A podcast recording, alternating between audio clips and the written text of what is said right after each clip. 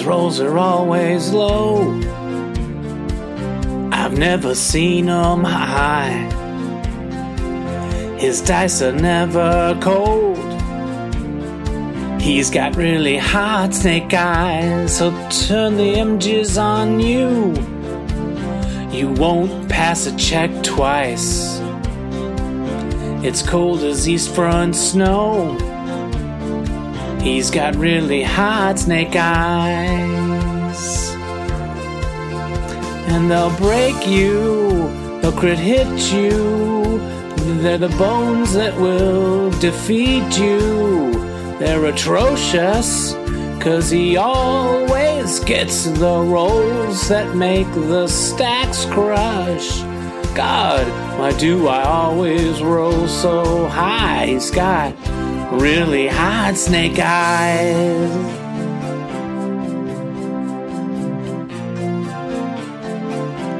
You like your plus three stone, the place to stand and fight. But all you do is moan. He's got really hot snake eyes. He'll roll a one shot on you. Roll those wicked dice until you give up too. He's got really hot snake eyes. They'll DM you when he plays you. Trash your plan with the dice he loans you. They're ferocious, cause he always gets the rolls that make the stacks crush. All the boys think it's just fine to really get hot snake eyes.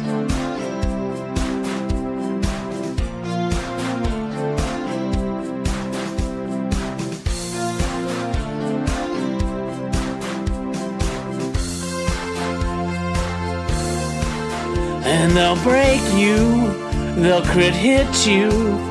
They're the bones that will defeat you.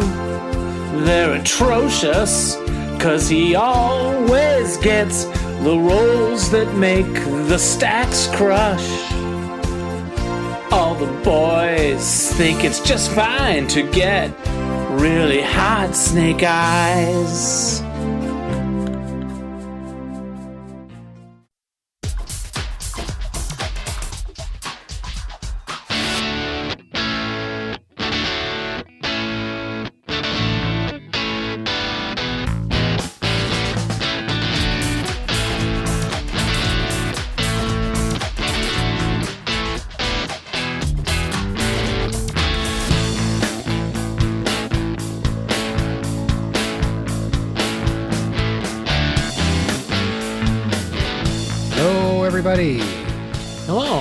David Kleinschmidt, I'm Jeffrey Hallett.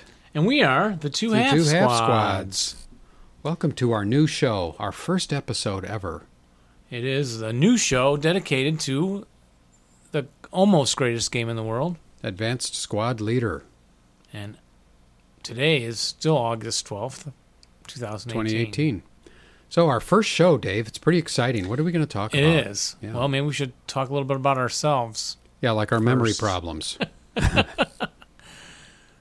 Speaking of, so yeah. so in this in this episode, we're going to cover rules seven point two five to seven point three one. Okay.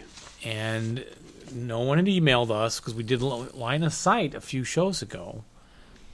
And I think I was in there saying, I think we did this before, but I had it in our rules not covered column. I totally messed up. Yeah, well, You look surprised, Jeff. two, 205 episodes. We're bound to make a But I mistake knew once or be- twice or three times or I remembered the picture, a line of sight in hockey, and I copied it off the internet and put it in. Oh, So I, I kind of knew that, but you know.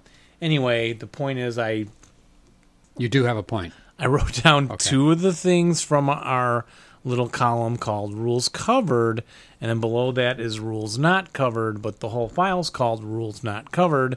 So I think somehow I just said the whole file, opened it, rules not covered, didn't really look at the covered already heading, and wrote down two ideas from there, and then added later two more ideas that actually came from the right place, not covered. So my apologies, everyone. But hey, you probably don't remember either, listeners. They probably don't. Um, but our goal is to get through all the rules. Jeff, you know how I am when I set a goal like this. Yes, annoying. So, Single minded. according to my records, a good thing. we're finishing up some defensive fire and detail. Machine guns. Yeah. We never covered that. Morale and route. We didn't cover routing because that's complicated. Concealment, parts of concealment. hmm Heat of battle. We never Mhm. really covered. Right. uh, wounds, field promotion, unit substitution, prisoners, captured equipment, nationality distinctions, Mhm. which we should start doing now and intersperse them probably and have a nice little catchy song for nationality. Oh, good idea. Yep. And victory conditions. Okay. And then A is done. really? Yeah. And of course, we have been plowing right through terrain time, which covers B, Yes. which I haven't upgraded our list, but we've been methodical about that. Yes. And that's that's the way it goes, folks. That's right. My apologies. Lots to look forward to. I'm glad we have listeners that are paying attention. Do you know I put in a fence in my backyard? Uh, uh, one section, a cedar fence post section, Oh, you did. two posts um, to put that lion heads fountain on. Oh, the fountain. Yeah, I came over here fountain. and looked Mhm. at yours in the yard and stuff. Mhm. Yeah. Mhm. So my brother came over and he does this kind of work all the time. He put in a huge wooden deck for my sister around their pool. Absolutely huge. Like steps going up and you, you can sit a ton of people up there. It's sturdy as anything. So he's coming over to help. We go and buy the fence. We have to rent the truck, you know, to take it home. It wouldn't fit in my van or his truck and the fence section. And then we're like, we'll get an auger. Okay, it's how much? Oh, it's 50 rental, whatever. Okay, that might be worth it to dig these two holes. Then it ends up, the two post holes, right? He's like, we're going 36 inches. Yeah. Do you know how long that is, deep that is? It's about three feet. It's deep. And Is that deep enough in uh, Illinois? ah, because you're trying to get under the frost The line. Frost, yeah, know, you're- permafrost. You're, familiar with this? Yeah, it's not permafrost, but right. You want to get down low enough so that when it freezes here, it doesn't freeze down that deep. Why? I don't remember. I think it's because uh, it keeps the posts more upright, keeps them from skewing around and getting turned from the freezing and unfreezing Of the that goes of on. the earth? yeah, Yeah. because it gets bloody cold here and bloody hot in the winter. I mean, in the summer. Yeah. So there's a lot of Yeah. movement. So the one hole we're going in was near the lines, oh the electric lines. which certainly said cable and like electric, and then the gas line we couldn't Oh. quite tell. Now the guy marked it like a month ago, and then there was some changing of the dirt and things like this as we work on this garden. So we're wondering about that gas line, and then like, well, let's hand dig down, and I'm getting down like a foot, going gentle, and then John's we're is down. this a gas powered auger? uh, it or is is a gasoline powered auger. Yeah. Okay. which we didn't want to use. Oh yeah, it's big, which we Yeah. didn't want to use on that hole Oh okay. until we got a certain distance. And then Yeah. John's like, "Okay, let's take the auger and we're gonna put it on this hole now, and we're going down." Yeah. And I'm still nervous. Well, Laura shows up from a day out with her friend shopping, and looks at us and sees those line markings, and she's like, "No." So she starts looking up online, right? Yeah. Uh, she comes out of the house. Uh, no, I don't want you to do that auger there. No, it's too close to the lines. And John's like, well, we're down already a foot or two, I think. And I'm like, honey, I think the guy told me it would be 20 inches. The most any line would be. Most of them are like five inches, six inches down. Oh okay. And then she's like, well, but look, I can't find that information. But this guy had his whole neighborhood had to be evacuated when he hit the Ooh. gas line. Ooh. And this other people had to pay like thirty thousand dollar repair, pay for everything. Yeah. So she's finding all this stuff on the internet. Yeah. You don't want to be that guy. Yeah. No, you don't want to be Hi, that I'm guy. that guy that made everybody leave their homes. Yeah, so we continued by hand. My neighbor had this tool that you twist along the top. It's got a crossbar, but Yeah. the base is four spiky claws and a Yeah. twisty pattern. Have you seen this thing? Yes, yeah. Yeah. I, just- I we had one when I was growing up. oh, Yeah, we put in fence. churn up the and- dirt. Yeah. Well, it wasn't the the fence hole post digger where it has two long sheaves that come down and grab together and No, then I've pull the dirt out. This was a, it's twisty a different thing. kind of auger. Yeah, it's a we just- hand auger. Yeah, and he, he just used it to churn up his garden. So Yeah. I thought it was ideal to keep going down. I got about a foot, two feet down, Jeff, and Oh, what? you know how hot it was last weekend. Oh, yeah. It was very hot last oh. weekend. I kept going, John, two feet is fine. And he's like, no. I said, no, two feet is fine. Come on. I said, look, it's my fence. If it falls down, I won't blame you. Keep digging. And then I'm down there. I'm like, when I measure on this side, it's 32. We're stopping. He's like, keep digging. And I'm like, oh my gosh. Man, Yeah, 36. His oh. whole arm all the way down. wow. Yeah, shoulder. And he's got long arms. Probably feels like you're there. halfway to. I don't think it's politically correct to dig to China anymore. Because I'm not sure where we would. we dig. could avoid the tariffs if we We could get do. a- yeah, a actually, we there. could. Well, maybe I'll come over and help you with that. So at that point, at the end there, he did push it all the way. Kept he made me keep working, Slave driver. and then I went into the Halloween decorations. Got a skeletal hand and dropped it in the bottom, Did you really? and said, took a Snapchat. yeah. And you know how young people say this kind of new modern way of stating these things. When you blah blah blah, and then like the picture shows some disaster of when you or whatever, right? Yeah. You know what I'm saying? Right. Yeah. So I did like when when you're digging your post holes and you find this and you think it's a good idea to notify the police, but then your garden project is put on hold while the forensics come out and your backyard becomes a crime scene. Yeah. Showed that picture. Yeah. Did anybody want to repost that? Like on Yeah, I got several likes right away. yeah. and- but so that we did dig two holes though, so we did get to use the auger on the other. And guess what was in that hole? Dirt. No, it was a hole. Nothing. Oh, nothing. Ah. Brum bum. No, two roots the size of my arm Oh, really? in in my strong part of my arm, Yeah. and a huge rock. So the auger would have went through the other hole by the cords perfectly well Yes. and quickly, Of course. And kept we having to stop and get the axes out. Oh. and chop our way through. And I tried a little handsaw, you know. And the, Yeah. oh, it was miserable. Well, I'm glad you survived that. You did survive it, didn't you? Well, that night at my sister's party, I got that really bad feeling you get when you're think you're getting into heat stroke Oh. or dehydration or something. Yeah. So I mean, John and I drank. I'm like, drink the water, drink the water. Yeah, I, I, I felt bad for a, couple hours there, Oh, yeah. and then uh, kept drinking water at the party. Good man. Well, next time I need a post hole dug, I will call a professional. Yeah, I my- promise. My brother. I'll call your brother. I won't put you through that. yeah. After a hard day in the garden, you know what I like to do? What do you like to do, Jeffrey? I like to open up a web browser, go to Bounding Fire Productions. Oh, You know, yes. crack open a cool drink ah, and just wonderful. peruse all of the wonderful products that Bounding Fire has on their website. Yeah, wonderful You know what I'm products. talking about? Can Into you feel the it? rubble. Do you feel me? I do. Beyond the Beachhead, Oh yeah, Poland in flames. High Ground, Operation Cobra.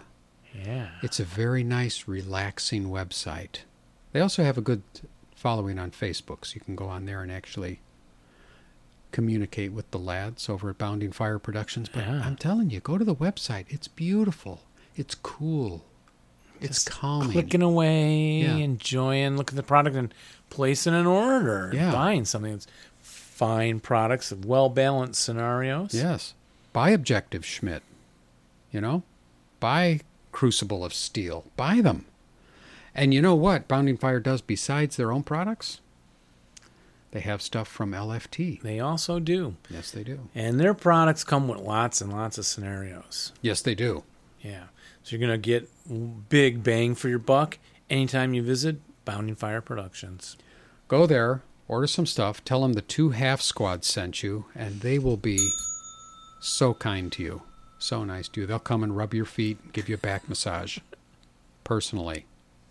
Sam Tyson and the whole crowd over there at Bounding Fire thank you for their business, and we thank them for their sponsorship of the two half squads. We do. And we also thank all of our Patreon supporters, and we'd like to get more of you into the Patreon game. Of course, you can also make a donation anytime on the PayPal button on the website. Yes, Please consider supporting us personally.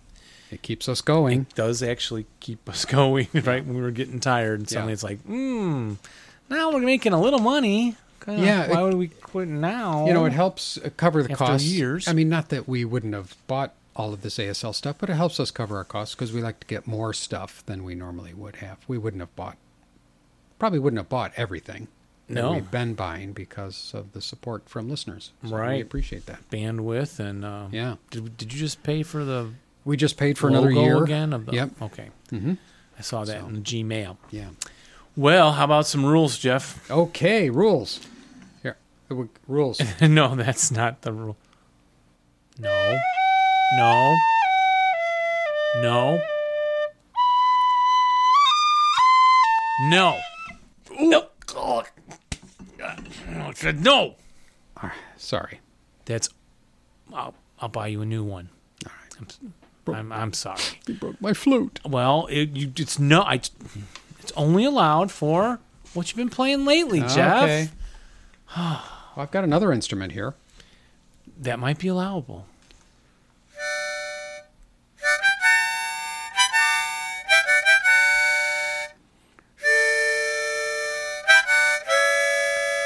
Ah, It's as calming as going to the Bounding Fire website. It's time for rules, ladies and gentlemen. Time for rules. That's right. It's And a it's little 8 bit of a on a quiz Sunday. show. Dave gives me a smile. You've been listening to that radio show again, haven't you? Yeah, I have. Yes, I have. 7.25 rule we covered quite a while ago. Doing it again. Why? Because Dave's an idiot. And opportunity fire, Jeff. Oh, yes. Here's one I do not use nearly enough. Neither do you. Uh, Correct? I am willing to. I'm. I'm going to venture that. That is correct. And as I've said before on the show, I was reading a after action report or whatever they called them then, series replay of a game and saw some real guys who win tournaments. And he put those op fires where you had to cross the street, get right into the enemy houses, you know, and the guys were on there concealed. And I always just start prepping at half. Right. And tr- then I'd run in there. And of course, he put op fire across everyone on the upper level of the building across the street yeah. And waited patiently while he sent a bunch of half squads across on the underground, well, the first level. Right. Get those guys to drop their concealment during the defensive fire phase, and then advanced fire comes around. Your op fire guy opens up at full, full Firepower. boat. So, and, and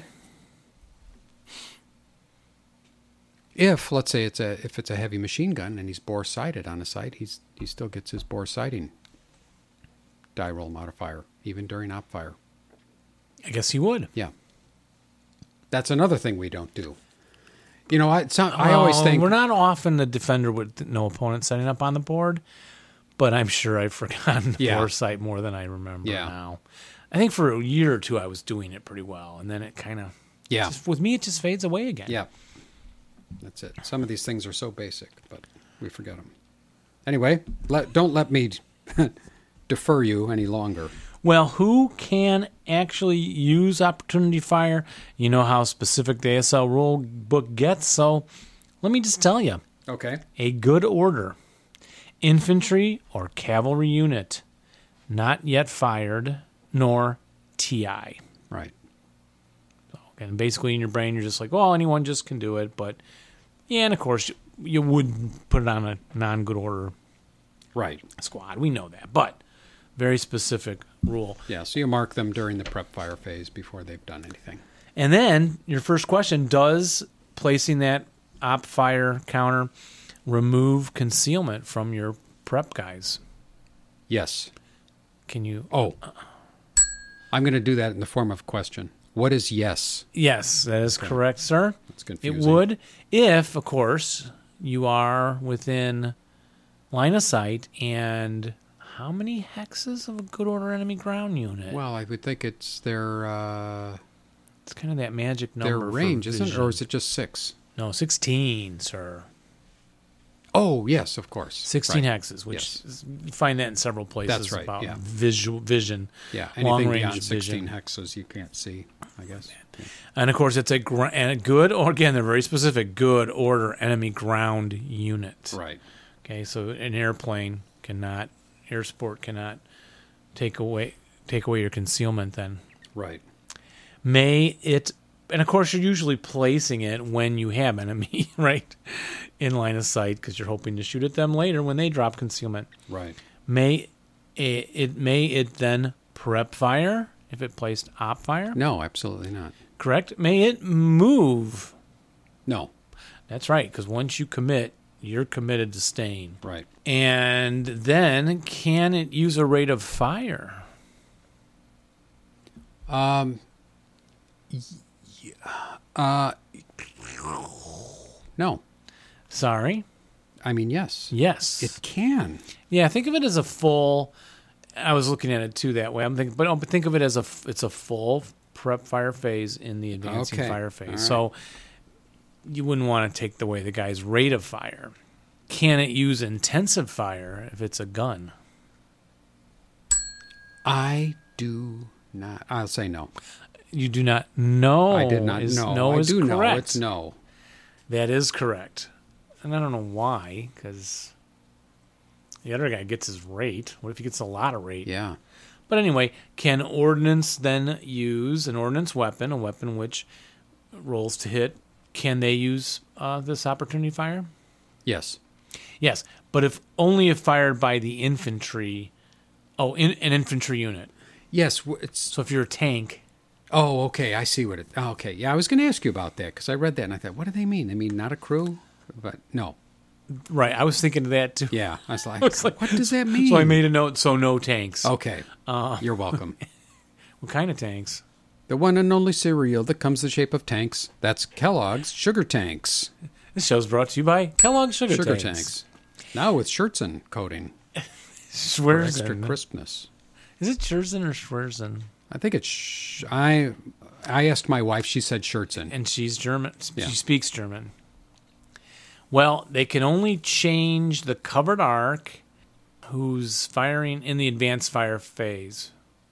Oh, yeah. You so Yeah. this ordnance can do it, but you still can't turn the covered arc until you're actually in the advanced fire phase. Right. because you said you're firing then. Right. So there you go. Um, rule seven point three oh one: the number of KIA. Now are we done? Uh, you Yeah. we're off of uh, Uh, yes. opportunity fire. Yep, going into. So I, I read this interesting one, and this came from. I think this comes from a Perry Sez, but I'll I'll ask it in a form of a question. Ooh. If a leader moves into a location with an op fire marked rate of fire machine gun, may the leader affect attacks in the an- advanced fire phase? Ooh. What a great question. I don't know who came up with that, but he should. I'm going no. The answer is only the first shot. Oh my, that's too complicated of an Yeah. answer. The first shot he can, and after that, I guess not. I thought that was really Hmm. quite uh, quite the question. Uh, a let's say a unit is declared an opportunity firer and then goes berserk during the defensive fire phase. May it fire in the advanced fire phase? Yes. The answer is I assume so, and at full firepower, since it's still marked as an op firer. So you are correct. Very good. Now, if it goes berserk before the movement phase, it then has to move. Right. That's right. Although no one would be shooting at it because we would do our That's prep right. and then we would move. right. So no one would be shooting. No one would be shooting at it. Well, you, you never know in this game. Yeah. So now, yeah, we're moving. Unless you have some more of those excellent questions. Um, I do not, other than, uh, can you use a flamethrower, DC, or Molotov in oppor- with opportunity fire? Wait, I know this. That's sign language. Knock, knock. Do you speak a sign, Benny? Who? Knock, knock. Guess what this is? Yes. Yes. I thought that was knock, knock. It does look like knock knock, but it also means yes. Okay. Anyway, back to you. Yeah, Dave. you can because you can throw it and you can just Yeah. shoot it just like anything else. Right. Right. Uh, then we're looking at the uh, results on the KIA, the, on the on the um, the, the table, Yes. IFT, infantry fire table. And the first result, I just jumped down to rule seven point three hundred one, is the number of KIA. Real basic ASL here. Yeah. What does that mean, Jeff? KIA KIA means uh, the number of target units that are eliminated as a from a result. Yes, and if you get a one KIA, it's one. If you get a two KIA, it's two. Two. And Now- it's the full counter. And you, the counter goes away. it is Doesn't yes. matter if it's a full squad, Squad. half squad, or single man counter, crew. Correct. And if, and how do you determine which one is the victim? Well, you do random selection. If there's more than one counter in there, then you do a random selection. Mm-hmm. And the rest of them then are broken, Yes, Right. just automatically broken. except for what kind of dudes? Um, Think dudes Well- who can't be broken, berserk, typically. Berserkers, uh, heroic, heroic dudes. um, units that are already broken. Yep, right.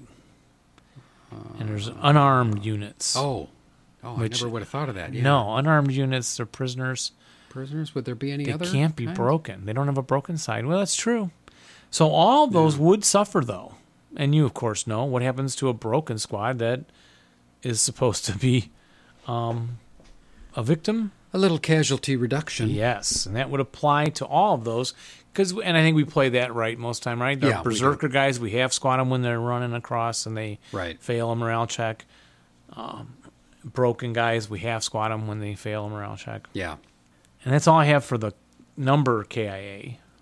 Pretty easy. The K slash number, Right. Which, first of all, describe what happens when you suffer a K slash in a, in a stack of squads. And I used to think the K slash was just a KIA with a slash, but it's not. K means it's for casualty reduction. K stands for casualty reduction. Get that? Should be a C.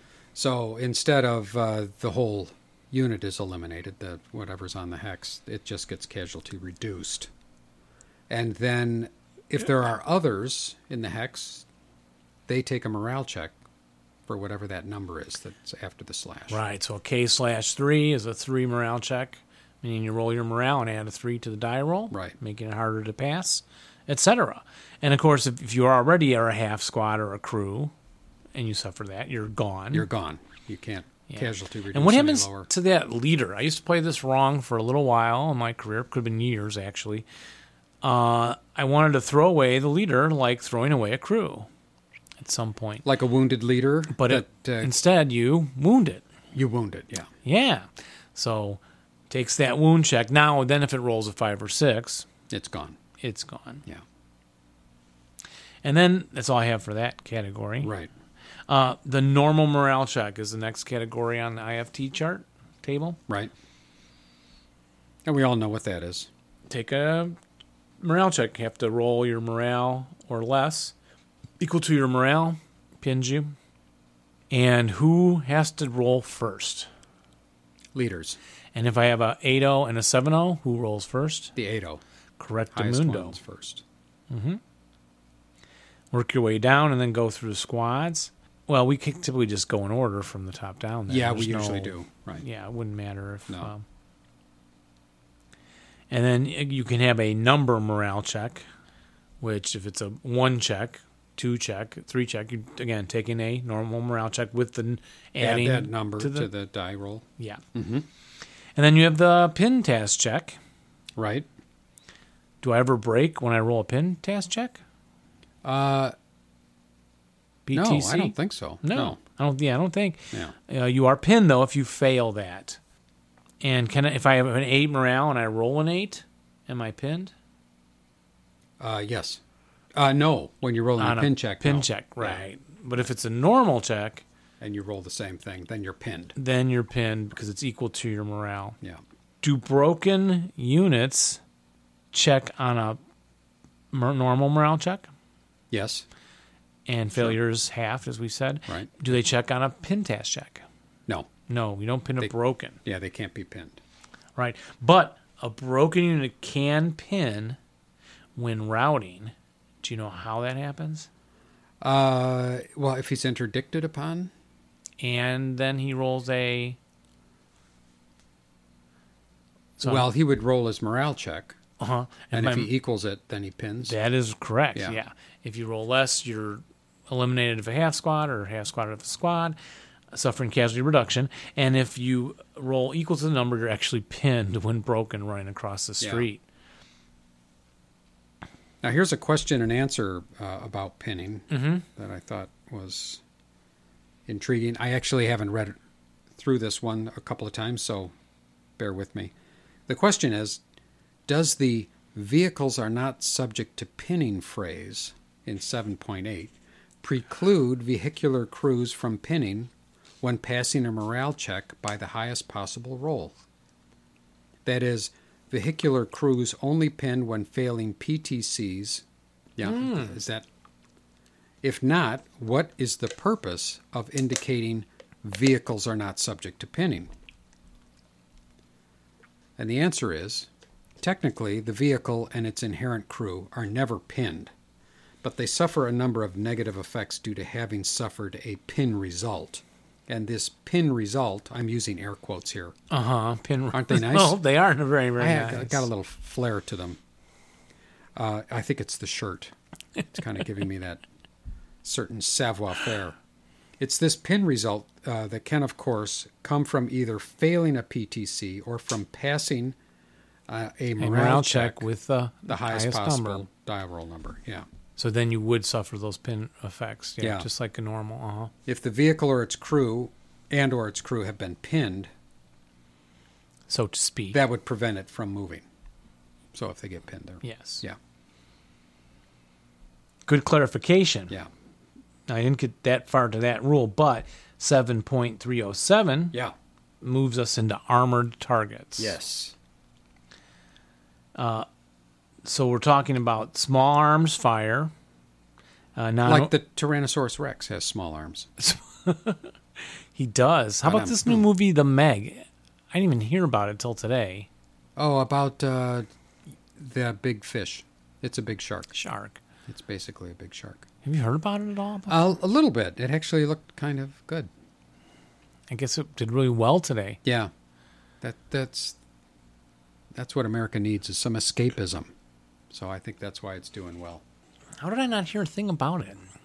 Well, I don't know how closely tapped in you are to Hollywood release schedules. Not much. Though that's why.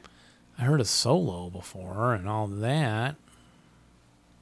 Yeah, and I skip all my ads when I TiVo. Yeah. I saw an ad for an upcoming World War II thing.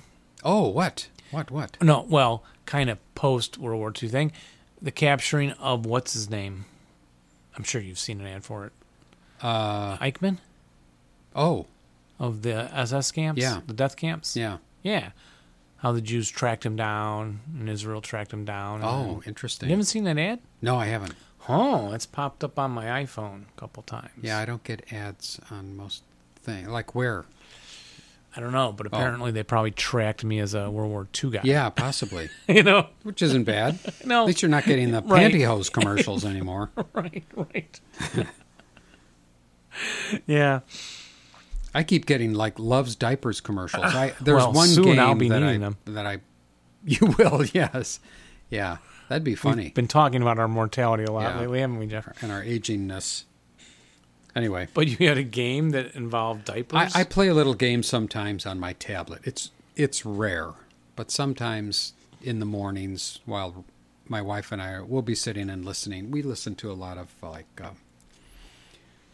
it's not self. It's kind of like, for lack of a better word, self help kind of spiritual kind of stuff in the mornings, and sometimes we sort of just tinker around on our tablets while we're listening. And so I'll play this one game, Candy Crush, for ten minutes here or there, and they keep showing me uh, diaper commercials.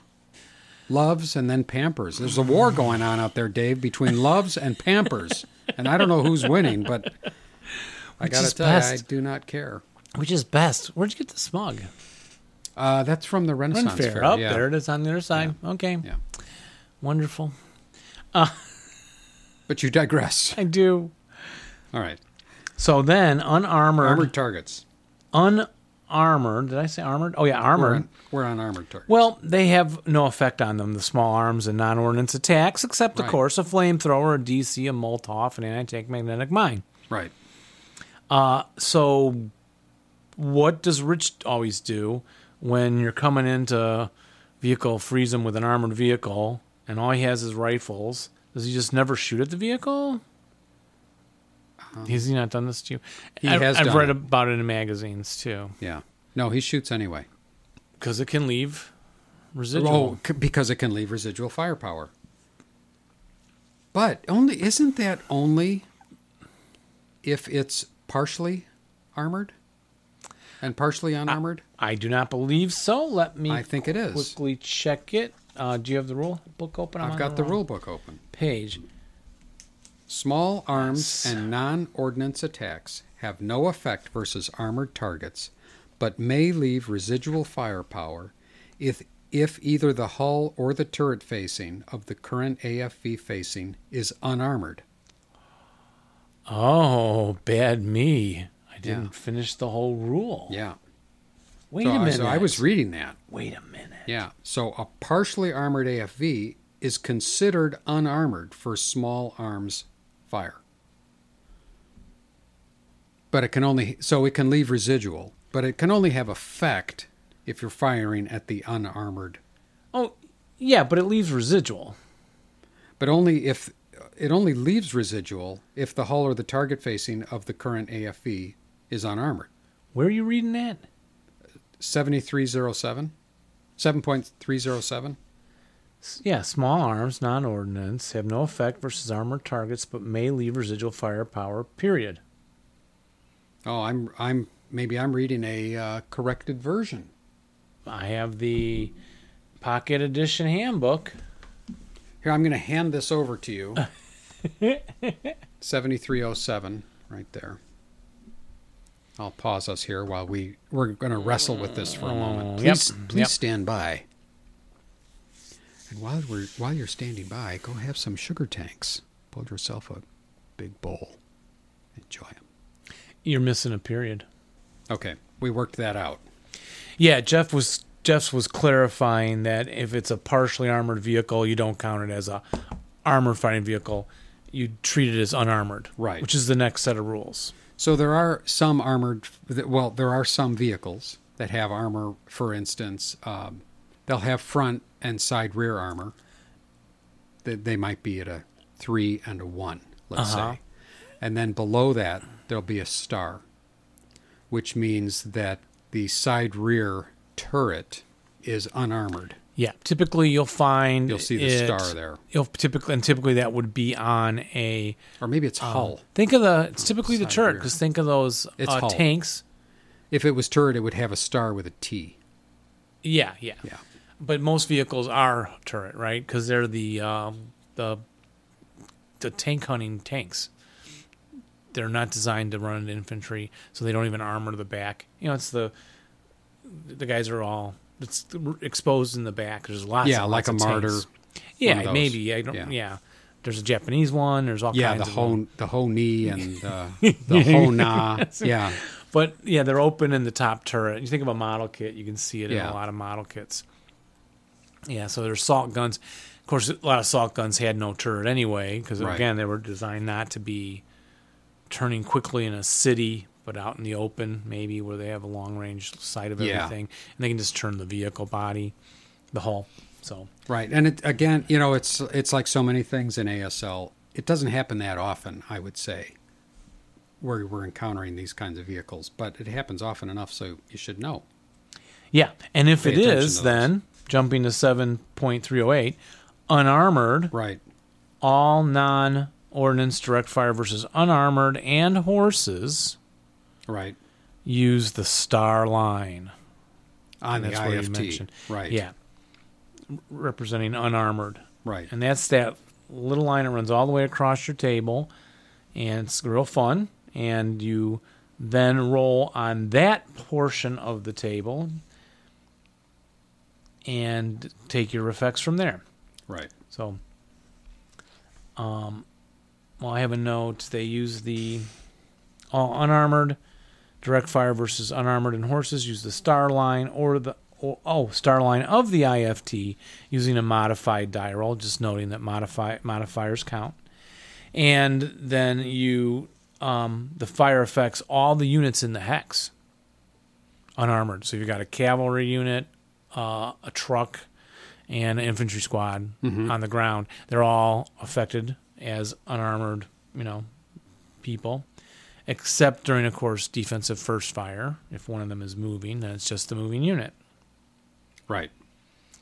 Then the fire effect on the infantry, cavalry, and unarmored, uh, it would be there are some exceptions to it affects everyone in the hex. Yeah. First is if you're a bypassing vehicle, And you don't have line of sight to the vertex it's bypassing, you're not affected. you don't affect.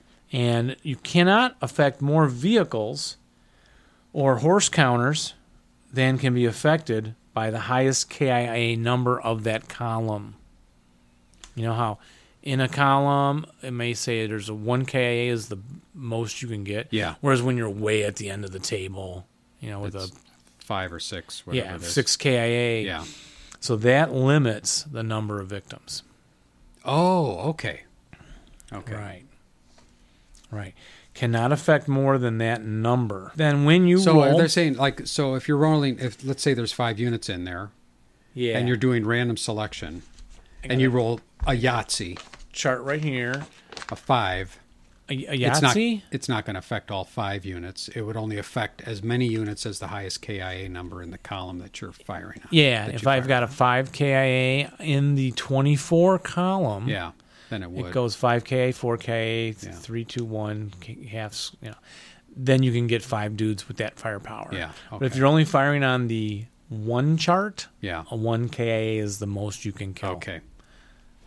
Yeah, which I think that's easy to forget that in the heat of battle. Yeah. when you're all excited, you got a you know KIA on a couple of units you want to take out there. Okay. Then the results of that, um, looking at the star number. So if the star number, and let me take a look uh, again. a Twelve shot is an eight. Okay. 12 firepower. An 8 is the star number on that line. There's just one number there, 8. If you roll less than or equal to half of that number, what do you get shooting at a truck or an unarmored vehicle? Less than or equal to half of the star number. What does that do to the vehicle? Uh, eliminated. Worse. Burning wreck. Yes. So if your die roll is less than that number, then what happens to the vehicle? Eliminated. Yes. And if your die roll is equal, so if you roll an 8 on the 12 chart, Then you're immobilized. immobilized. Correct. Then I ask, what about the passengers, riders, and crew of the vehicle that was rolled less than half? What happens to all those dudes in that burning wreck? Gone. Yes. Just gone. And what about the ones that were in the eliminated vehicle? Uh, they get to bail out, don't they? They yes, get to crew survival. Crow, roll for crew survival. Roll for yeah. survival check Yeah. with no collateral attack either. Right. And however, if it is a surviving vehicle, then the infantry would get a collateral attack. So if the truck pass, if the truck survives, and the passengers don't Oh, have to Right. check, then they may get shot anyway by bullets. Okay. Yeah, it's a way to think about that. Now, then I have last, lastly here, close to lastly, seven point three oh nine. The unlikely kill. I roll snakes on the star line. Right. So we're rolling against an unarmored vehicle. Yeah. So we're rolling on the star line Star of the line. IFT. let's say I have a four firepower squad. Yeah. I need a four or less. Yeah. I roll snake eyes, Right. but my snakes is modified with a 3 Mm-hmm. Okay. Now I have a five result. Okay. It just took away my nice hit, my kill. my- Yeah. So then there's this thing called the unlikely kill. Right. So you roll again. One die. One die. And in this case, so if the mods can take away the kill, even if I actually rolled equal to the four on the four chart, is that what I said you needed? I think. Yeah. Uh, equal to it. Oh, I immobilized it. Oh, well, then do you get an unlikely kill chance? Because the, Uh, the, mods took away your oh. kill. I guess not. You do. Oh, you do. You do. Oh, I got to read that again. Yeah, and I think Yeah, I I think gotta once I get again. it, even if it's that backwards. eliminated, Yeah. if it's eliminated or immobilized, you still roll one die to see if you can do better. Okay. Okay. That's what I missed. Yeah, because you the- got a snake eyes. Yeah. It's like, dude, I got a snakes. It should be a burning wreck. Yeah. Oh, it's not because there's a plus two, so it's eliminated. Yeah. Oh, okay, darn. And I think I always let that go. Yeah. No, you still you should stop roll. and say, oh, oh, no, no, no. I still can roll one die. If I roll a one, It's it a is burning wreck. And if I roll a two It's eliminated. and a three, uh, immobilized. yes, and a four, five, six, No. Well, uh, it's whatever the previous, previous result. roll was. Yes, Yeah. right. okay. right. Yeah. God, It won't- I read that four times. it won't still got that. it backwards. won't take Yeah, I got it away now. the, the the no effect won't take Yeah. away the fact that you still immobilize it by rolling a four Right. a two plus two is four um, right then you roll again oh four five six no effect well that's okay i keep my original effect Yeah. yeah a little tricky Yeah, but you know i think once you can memorize that if you can now there is a spilky table for all these results Yes. so go to your Rich Spilky tables, folks. Unlikely kill. Rich used it with me when we were doing this, and he has all of those little things in there. Yeah. Even if eliminated, even if immobilized, doesn't apply then, or you know. And then 7.31, last thing I wrote, resolve each attack right away. Very simple rule. Yeah. But when you're learning squad leader, that's a critical rule. Yeah, because you don't. You what they're saying there is you don't wait. You you don't uh, do all the results at once. You do them one at a time as you're rolling them, Yeah. because that'll affect your further play from If he breaks on the first shot, Then you then your second guy shooting he could shoot somewhere else. Yes, and then the next rule simply stated you don't need to pre-designate. Pre-designate attacks. You can.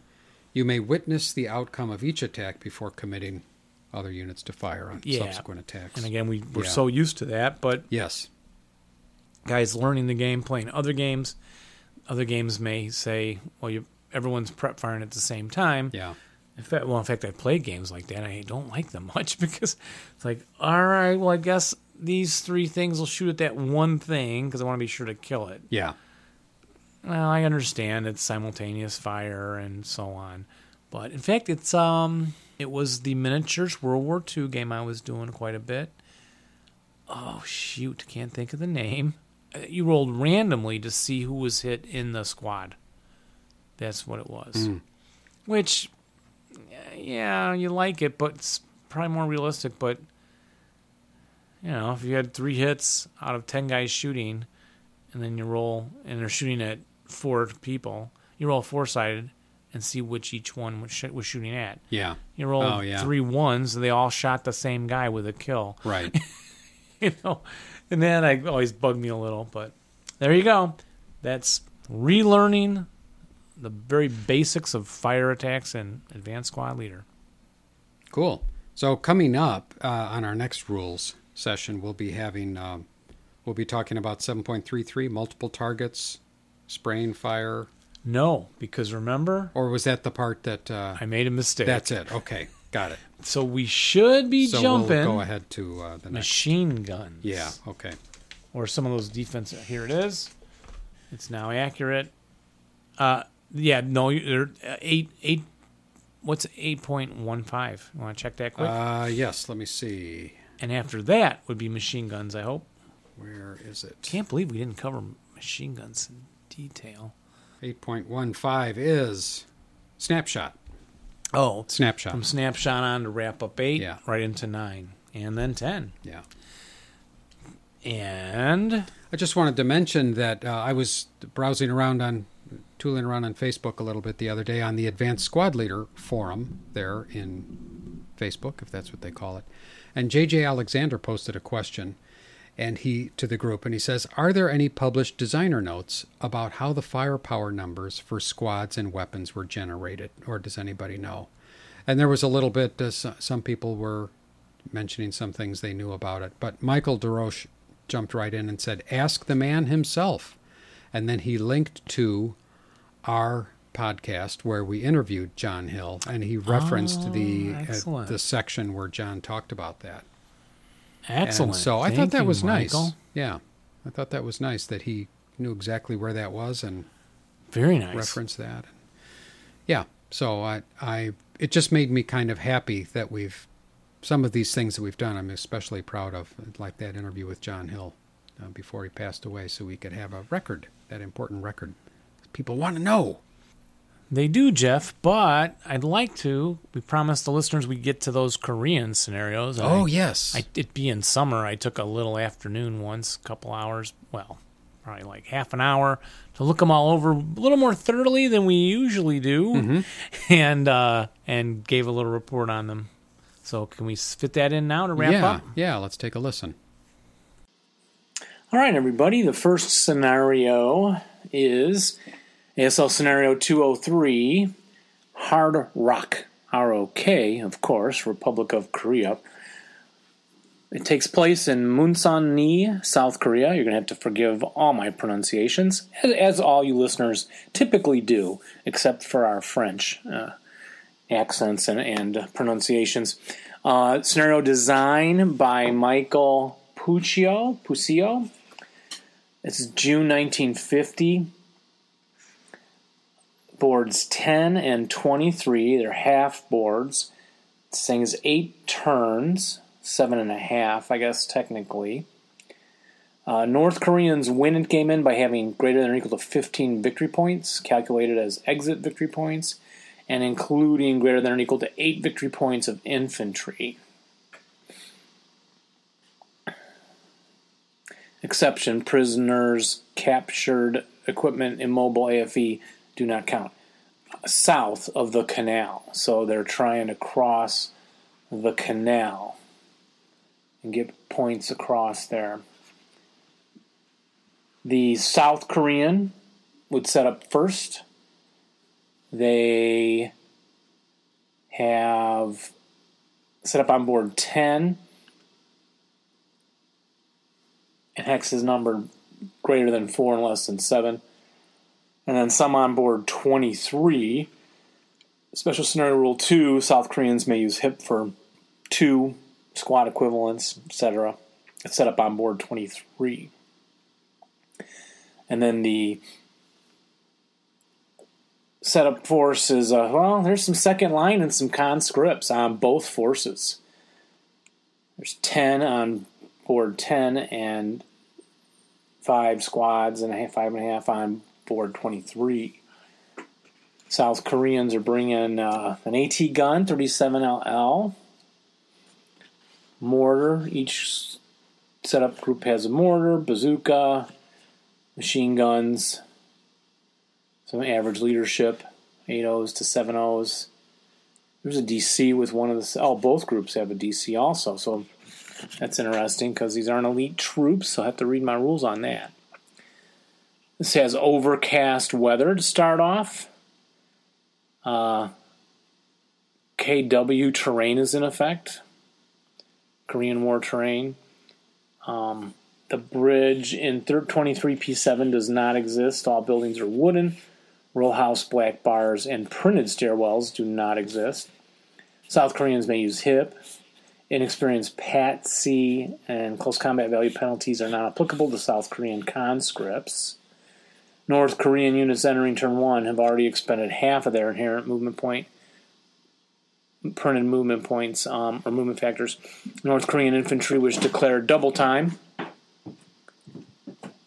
at any point on turn one will increase their available movement factor by only one, and then DCs cannot be set in a bridge location.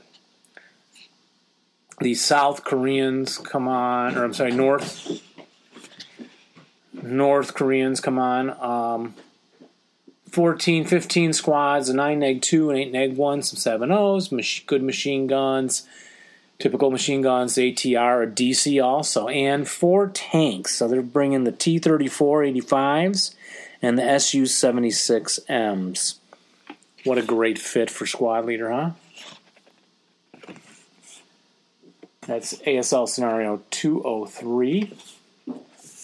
204 is called Human Bullets.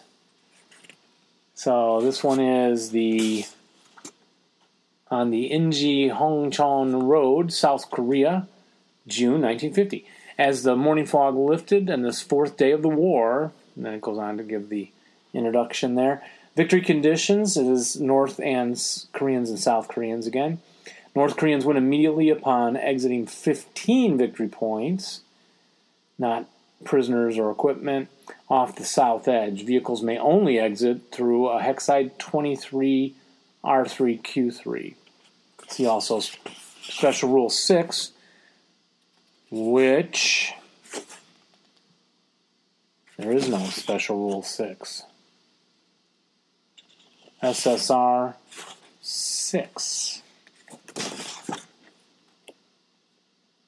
I'm assuming they meant five, maybe. Uh, special Rule Five is all North Korean AFV must set up in motion in a convoy in roads between a certain area. Um, until disbanded, the convoy must move greater than or equal to one hex per game turn along the road towards 82R3. Board 82 and board 24 are used, half of each, so small area there. Any AFV that suffers recall must still attempt to exit the south edge through the 82R3Q3 and counts normally for exit victory points if you, the crews cannot voluntarily abandon, of course. Um, the there are three groups coming on for the South Koreans. Group A, six squads, some machine guns, some foxholes setting up on board 24.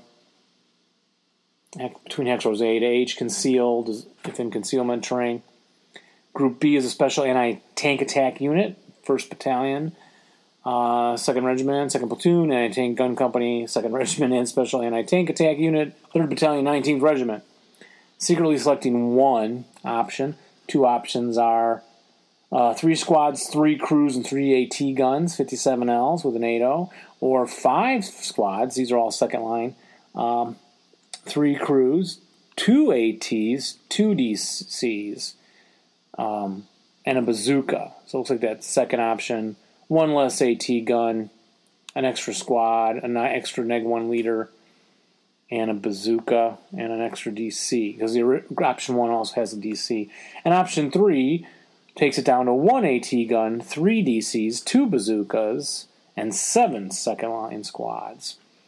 So I guess, boy, it sounds like those AT guns are very valuable. Well, and take a look. The um, North Koreans, who move first, then, again, North Koreans trying to exit the points, have 24 first line squads, some of the 527s and the 447s, 10 Commissar, nine neg one, eight neg one, two seven O's, three medium machine guns, six lights, three mortars, and of course six T thirty fours and three SU seventy six Soviet supplied tanks.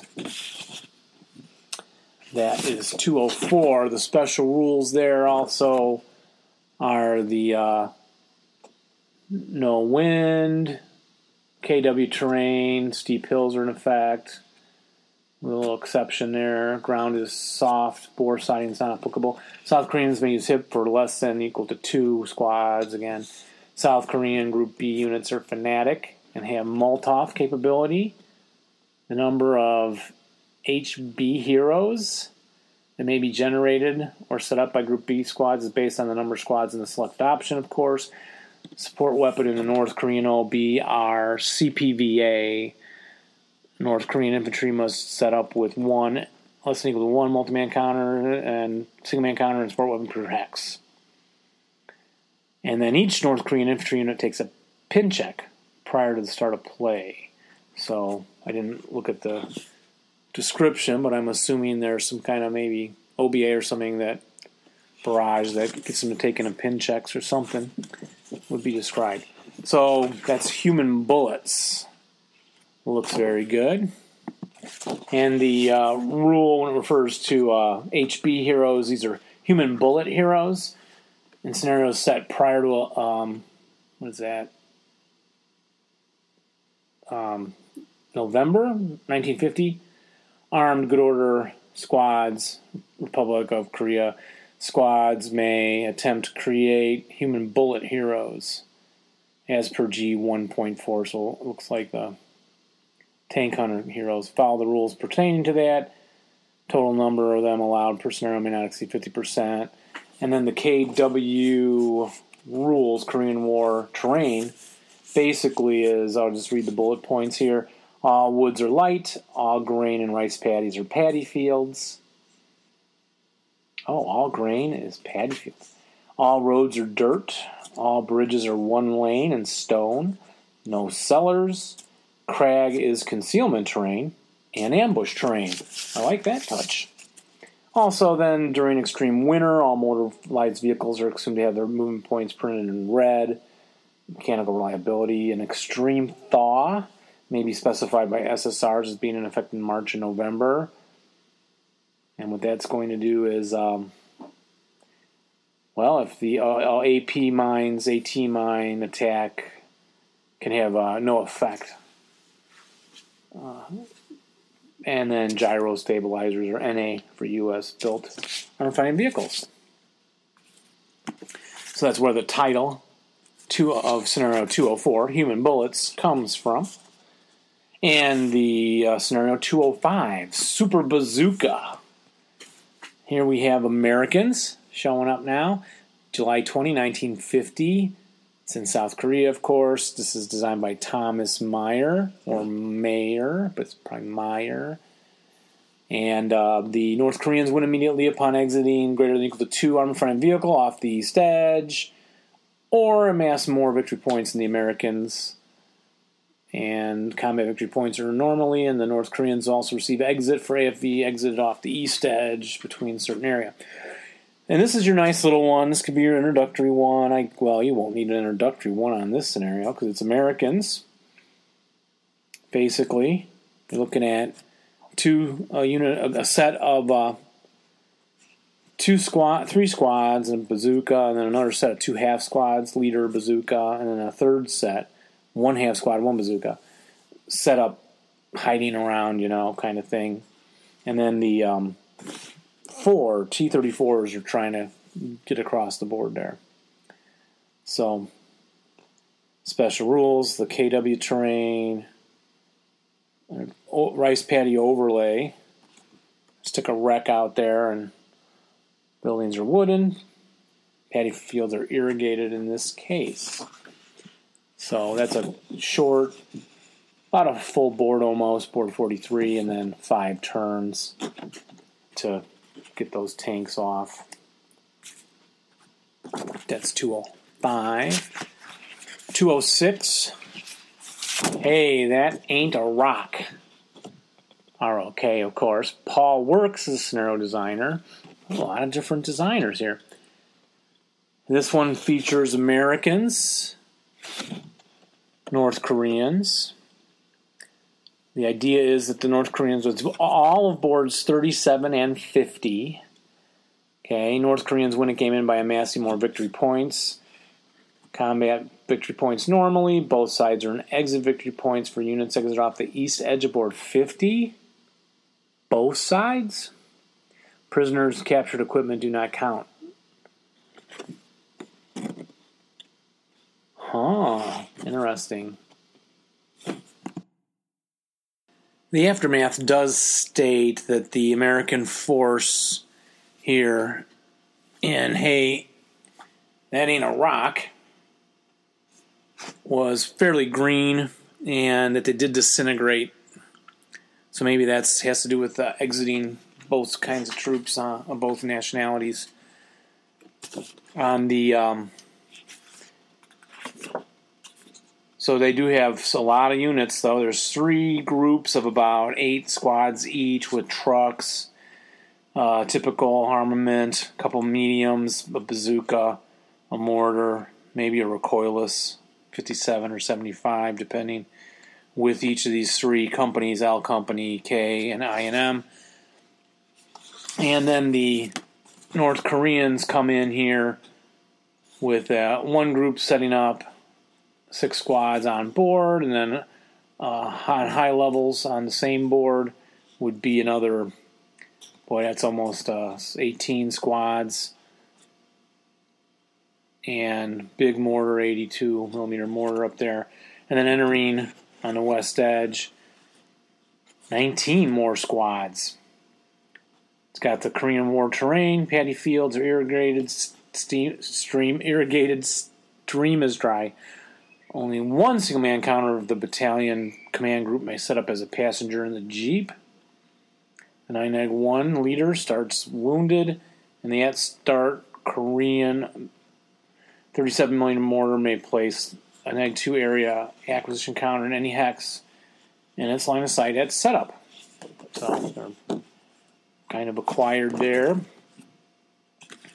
So that's ain't a rock 206. 207 bullets for breakfast. This here, Chindong Ni, August 1950. North Koreans win it came in by having greater than equal to one good order squad in hexes 44, R7 or S7, and at least twice as many as the Americans have altogether in the same hexes. Looks like that's a battle for a very specific area here. American sets up first with elements of headquarter company, two massive artillery guns, 155s, a 10 egg 2 liter, 8 egg 1, 280, 70 in that first group, nine squads. B company sets up nine more squads and a little more. It's foxholes, two mortars, machine gun bazooka, and then they have some spread out little groups of half squads with either artillery. Three oh, this one's got three crews and three artillery guns, 105s. And this, there's a regimental perimeter security set up. Five squads probably spread out up there in the perimeter. And a second platoon detachment A has four tanks M4A 3E8s. Again, who says Korea is not fit for ASL? And that's interesting. So as you got this artillery headquarters, obviously, with perimeter set up out there, going to be attacked. I think this would be one I want to start with.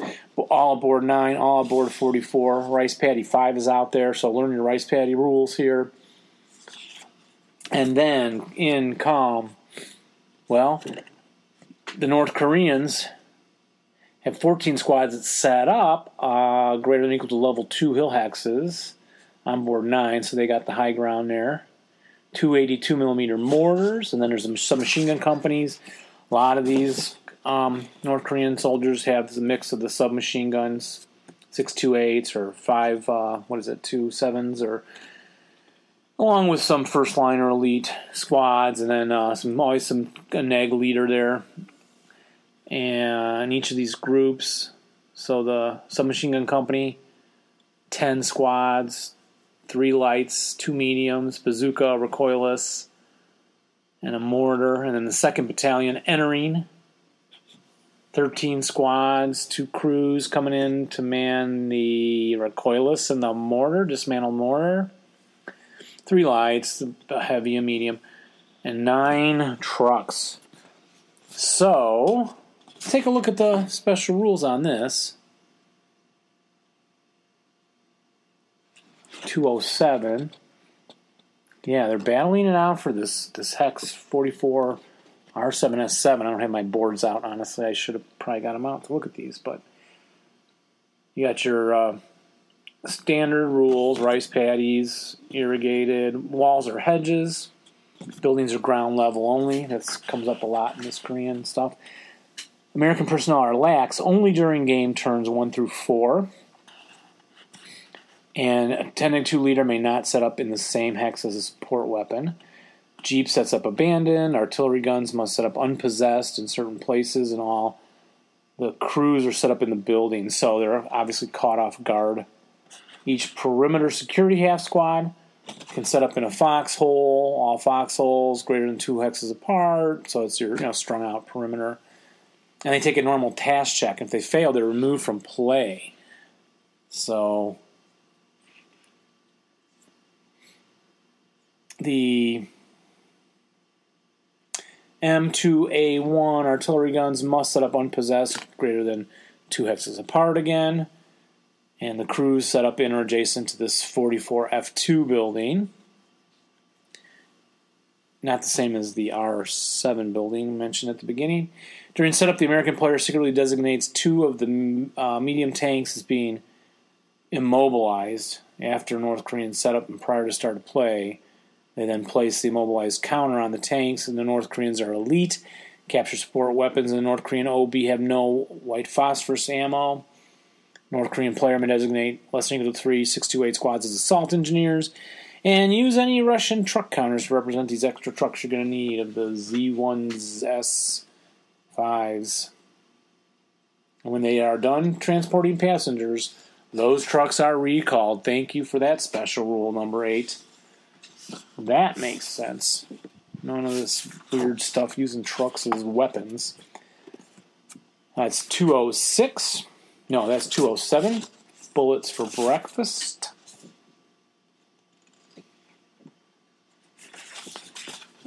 And let's do one more here. Uh, 208. The grist mill. Here's another small one for you. Board 18. Sosel, South Korea, 1950 August. Tom Meyer, designer. North Koreans win at game end by controlling building R9. Five turns.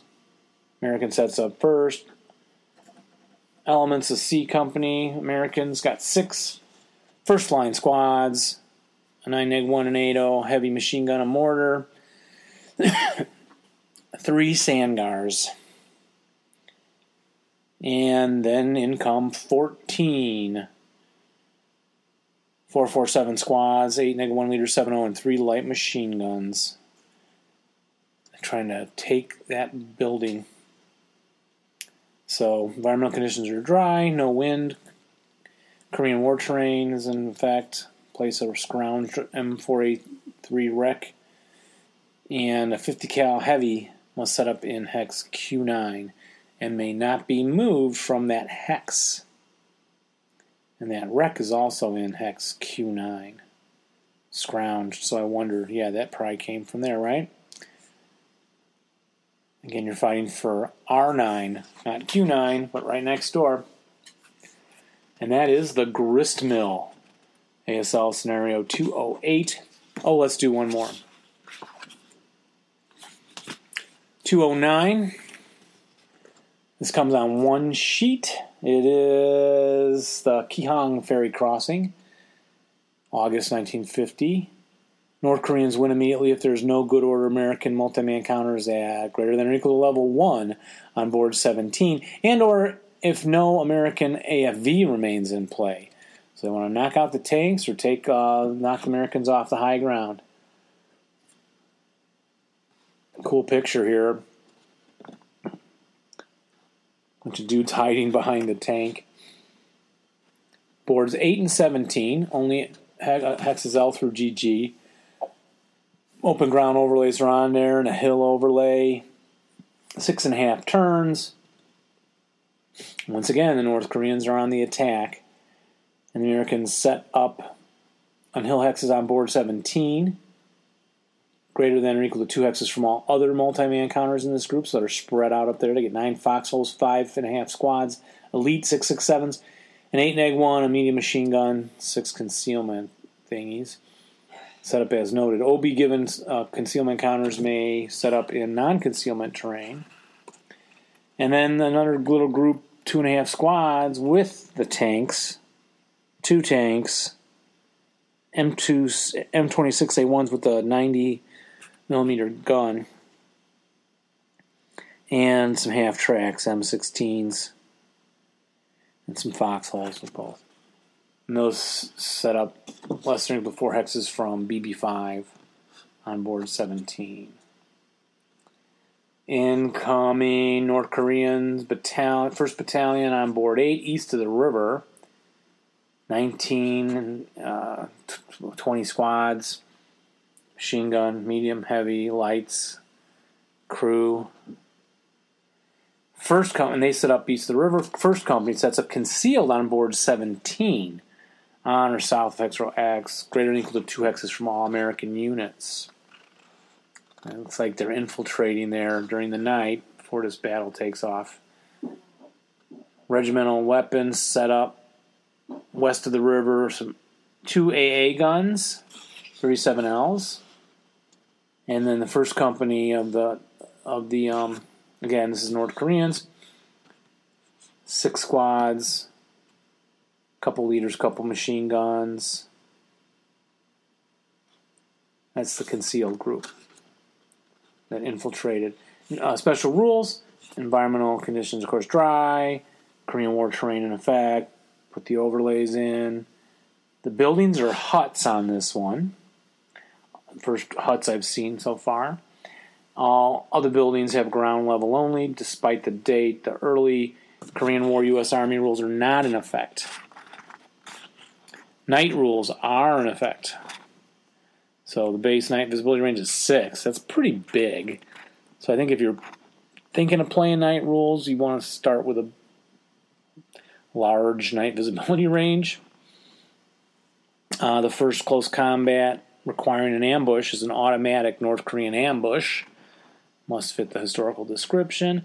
And the North Koreans get a 80 millimeter OBA, high explosive only, no harassing fire, with one pre registered hex.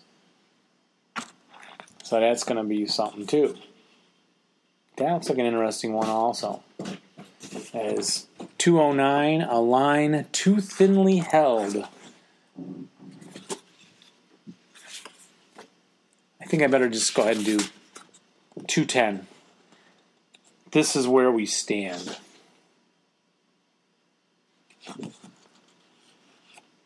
This is in Yudam-ni, North Korea, November 1950. Rolling through the months here.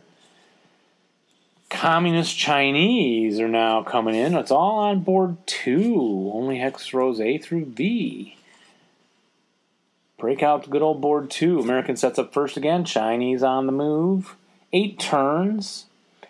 Americans have 10, 7, 6, 8 Marines and some half squads, 10 neg 2 leader, bunch of other leaders, two heavies, two mediums, two mortars, radio. Oh, three of the tripwires? Is that what those are? It's been a while since I've seen those. Elements of A Company also enter turn four. These guys, the first group sets up on the hill, 621. I've heard of this hill. This is very famous, I think and um, then wow, you're getting uh, 30 ChiComs. Can I say ChiComs? Uh, uh, and then 15 four one sevens. Okay, I don't know what those are. I'm going to check it. These are grenadiers. The squads are differentiated by having a range factor of one. They may not use their inherent firepower as long range. Their inherent firepower is not doubled for point blank. Inherent firepower is doubled when making a triple point blank, not tripled for that. Grenadiers may not use or repair any support weapon or gun. Huh. A grenadier multi-man encounter may not interdict. Going to the footnote. The, the CPVA, Chinese People's Volunteer Army, was poorly equipped, lacking not only heavy weapons, sometimes rifles. Grenadiers represent troops armed with grenades and edged weapons. Oh, this is so cool. They were not organic to the CPVA infantry company, but were deliberately organized as lead elements for a planned attack and would rarely, if ever, be found in meeting engagements, ambushes, or on the defense. Grenadiers were assigned to some planned attacks even after the initial intervention period, but were largely phased out by 1953. How cool is that? They don't even have rifles, grenades, and edged weapons. Hmm, that explains this, those rules. Nice. So, looking at scenario 210, this is where we stand. They got 15 of those guys. This is a lot of squads. They have a red number, a 9 commissar in red. I have to look that up too, folks. Sorry. Um, some dismantle heavies coming on, four lights, three dismantle mortars, six demolition charges. Nice. Coming on, they want to control all level three hexes. They are going to be. I haven't fought over a hill for a while, actually, in all my ASL playing lately. Environmental conditions are wet. There's ground snow, extreme winter, steep hills. This is so Korean Warish. Night rules are in effect. Visibility range is three. Communist Chinese are the scenario attacker. Americans are the scenario defender. Chinese are stealthy. American is normal. Americans receive a module of 80 millimeter mortar OBA. No harassing fire. Does have illuminating rounds and high explosives though. Battery access is never permanently lost when the second red chit is drawn. Yay! Instead, return it to the draw pile along with an additional red. So that would mean it would become more likely to not get it when you want it for a turn, but you're not losing it for the game. An M2 60 millimeter mortar suffer while you're not losing it at least on that second draw, right? 60 millimeter mortars suffer from ammo shortage, and the Chinese communists may sound bugles. Yes, and have winter camouflage. Communist Chinese may only throw demolition charges. Can't place them, can only throw them. I'm going to look at that bugle rule. The bugle may sound at the start of any uh, Chinese People's Volunteers Army's movement phase with greater than equal to one good order leader on board or set up to enter.